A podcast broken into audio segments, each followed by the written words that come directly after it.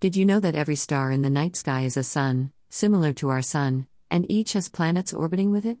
Imagine places like Pandora from the movie Avatar, with floating mountains, glow in the dark forests, and people as tall as trees, these might exist. Our solar system. By the time I was eight years old, I dreamed of becoming an astronomer, a scientist that studies planets and stars.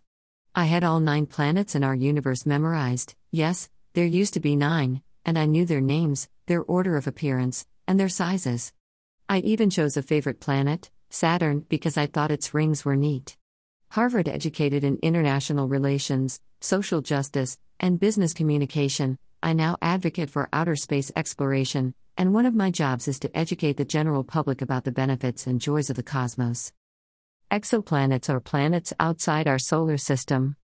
Today, I want you to know that there are many planets in space that are just like Earth or better, and I am going to teach you the basics for how to identify an Earth like exoplanet, which is a planet that resides outside of our solar system.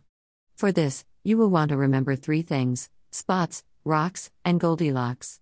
I'll explain. Spots traveling across stars may be planet slash image NASA. What I mean by spots is that you need a fancy outer space camera that looks for exoplanets, like NASA's Transiting Exoplanet Survey Satellite, or TESS. This camera fixates on stars in our galaxy and waits to see if any spots transit in front of the star or sun. If a planet is orbiting a host star, it will create a dip in luminosity between that sun and the camera, forming an eclipse shadow as it passes by. If this spot keeps coming back, reappearing in the same line of travel, we consider it a potential exoplanet candidate. From this information, we can also determine the speed of the planet, its size, and the duration of its year. TESS, Transiting Exoplanet Survey Satellite, Image NASA. Once we find spots and rocks, we then look at the next requirement for a possible Earth like planet, or a planet that can support organic life, the Goldilocks zone. If you remember the story of Goldilocks, she was a little girl who got lost in the forest and chanced upon the house of the three bears. The bears had gone to market and Goldilocks went inside looking for food. She saw the table had three bowls Papa Bear's food was much too hot, Mama Bear's food was much too cold, but Baby Bear's food was just right, and Goldilocks ate it all before taking a nap. The moral of the story is that Earth is in this Goldilocks zone, also known as the habitable zone, we are not too close to our sun that the surface water would boil and evaporate, and not too far from the sun that our surface water would freeze and kill us with temperatures four times those of Antarctica, which is the coldest place on our planet. Earth is in the sweet spot of our solar system, where temperatures are just right.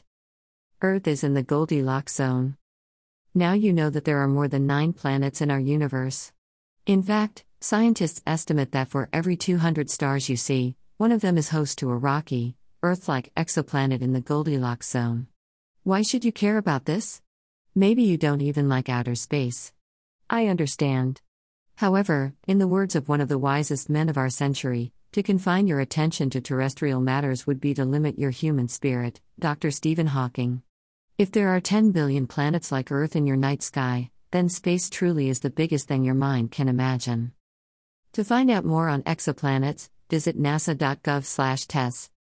Rebecca Schembri is an author and space advocate from Reno, Nevada, USA.